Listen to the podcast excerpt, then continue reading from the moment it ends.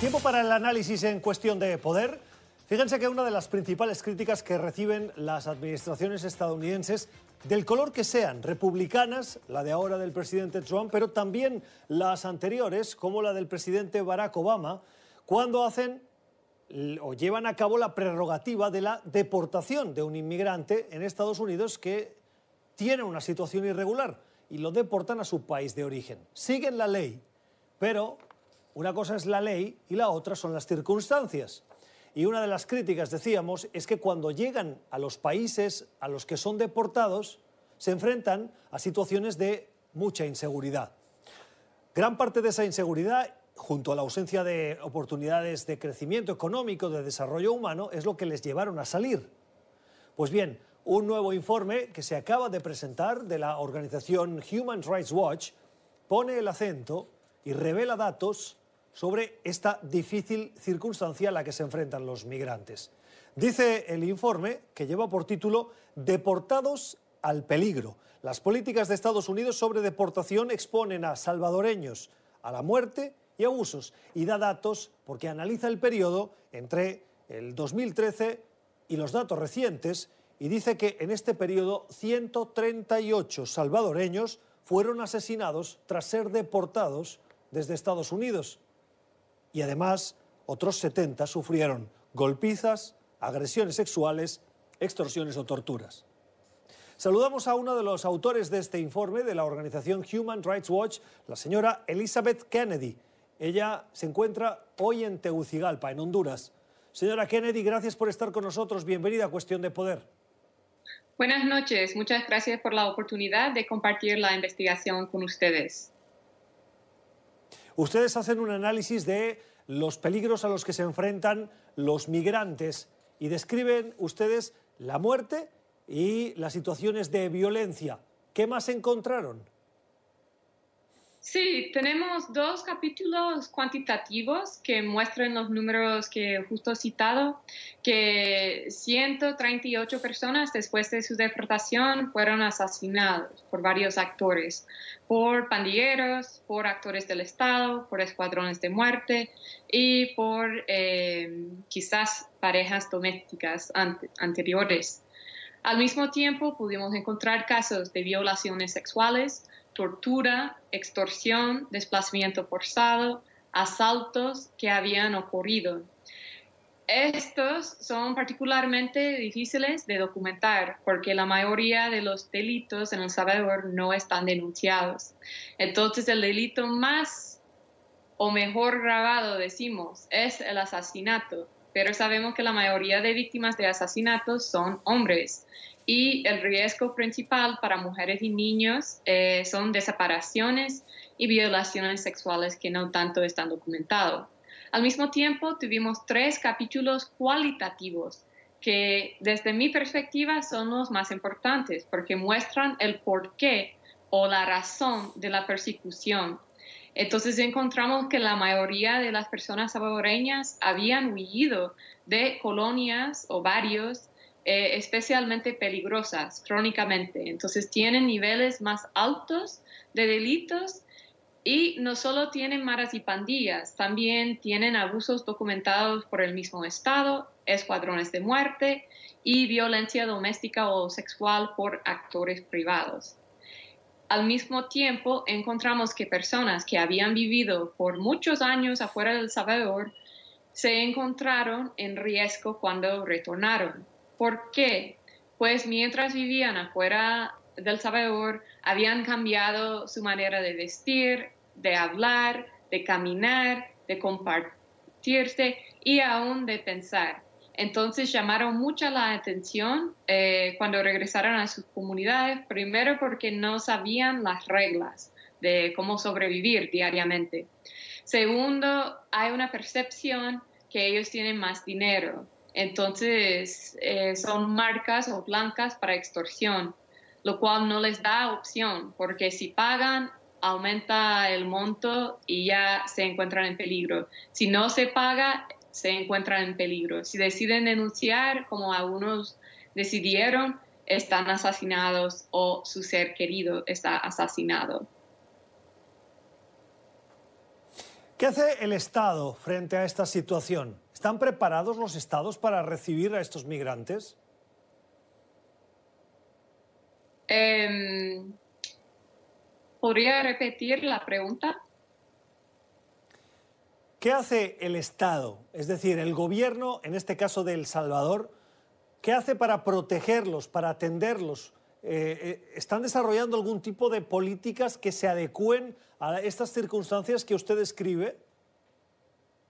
Bueno, es una pregunta importante. Obviamente cuando tenemos una población que ha dejado su país, que ha salido de su país eh, y encontramos que puede por haber huido, hay un fracaso del Estado eh, por falta de capacidad o voluntad de proteger a esta persona ciudadana de su país.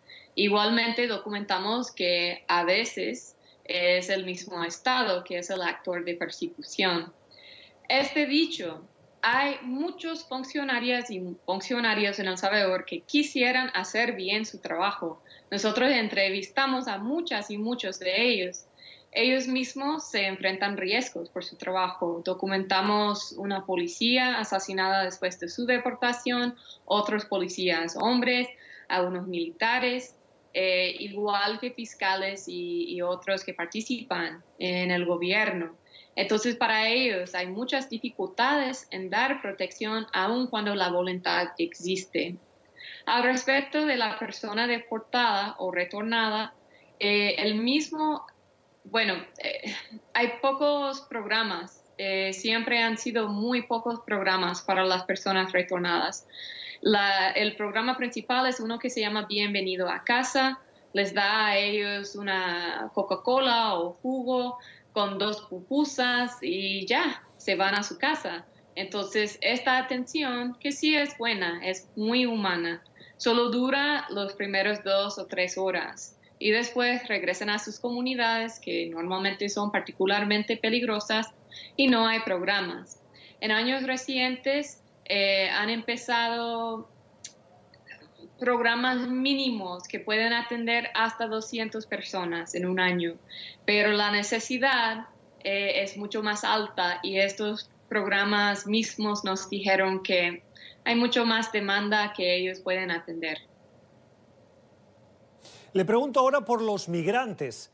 Cuando estos migrantes eh, llegan al país no tienen otra opción porque han sido deportados por Estados Unidos y por lo tanto no les queda otra que llegar como mínimo a pasar los primeros días si es que deciden tomar eh, la decisión de regresarse. Em, ¿Qué consejo tras esta investigación les da usted a esos migrantes que son deportados?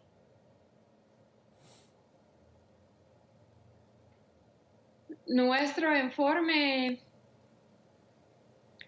no necesariamente va dirigido a dar recomendaciones a personas retornadas va dirigido a dar recomendaciones a los gobiernos involucrados. Porque, ¿qué recomendaciones podemos dar a, personas retornadas después de haber documentado que el riesgo es alto y real y podría terminar en el fin de su vida? Por eso el informe está escrito en base de hacer recomendaciones hacia los Estados Unidos, hacia El Salvador y también hacia los otros países, porque hay más que 20 países que han deportado personas salvadoreñas en años recientes. Y este informe tiene la idea de documentar y mostrar que es demasiado peligro, eh, peligroso retornar a alguien a esta situación. Este dicho, sí, queremos que el informe puede servir para las personas salvadoreñas que están solicitando asilo, porque eso es el tipo de información que necesitan, sean donde sean, afuera del Salvador. ¿Qué recomendaciones les hacen a Estados Unidos particularmente, que es el lugar desde donde deportan más número de, de salvadoreños? Sí, exacto, y es por eso el enfoque en los Estados Unidos, porque quien deporta más eh, igual que hondureños, guatemaltecos, mexicanos y de muchas nacionalidades, es los Estados Unidos. Em, como mencionó en la introducción, nuestro informe incluye deportaciones bajo de la administración de Obama y de Trump. Entonces, no estamos culpando a una administración más que otra en el tema de abusos han ocurrido después de deportación por mucho tiempo. Eh, encontramos casos de las noventas. Entonces, ¿qué recomendamos ahora? Lo que sí es único y significativo de la administración de Trump es su ataque eh, paso por paso en el sistema de asilo. Entonces, nuestras recomendaciones principales es revertir o em, dejar estos ataques en el sistema de asilo que está necesitado por muchas personas salvadoreñas. Entonces, también recomendamos em, negar las decisiones del fiscal general Sessions, que había intentado decir que personas que huían de maras o actores privados como parejas sentimentales no tienen caso, porque este informe muestra que sí, corren riesgo y el Estado no puede o, no quiere protegerles. Em, también tenemos recomendaciones para el Congreso, para el Departamento de Justicia, eh, algunos dirigidos hasta reforma migratoria, especialmente para personas más tiempo en los Estados Unidos que en otros lugares. Es el análisis de Elizabeth Kennedy, es la investigadora que forma parte del equipo de trabajo de la organización Human Rights Watch, que ha elaborado el informe que lleva por título Deportados al peligro y que documenta cómo las políticas de Estados Unidos de deportación de salvadoreños los envían a una situación de peligro, que en el caso de 138 salvadoreños acabó con la muerte y en otros tantos, decenas, se exponen a otros riesgos como la extorsión, el abuso, las violaciones de eh, esos ciudadanos que muchas veces la mentalidad y el estilo de vida que tienen ya es estadounidense y que cuando llegan, como decía la señora Kennedy, no saben adaptarse a sus países de origen. Señora Kennedy, gracias por su tiempo y por las explicaciones. Buen trabajo. Feliz noche. Feliz noche. Muchas gracias. Puede volver a escuchar esta entrevista en nuestro podcast. Estamos en Apple y Spotify. Suscríbase y háganos llegar sus comentarios en la cuenta de Twitter CPoderNTN24.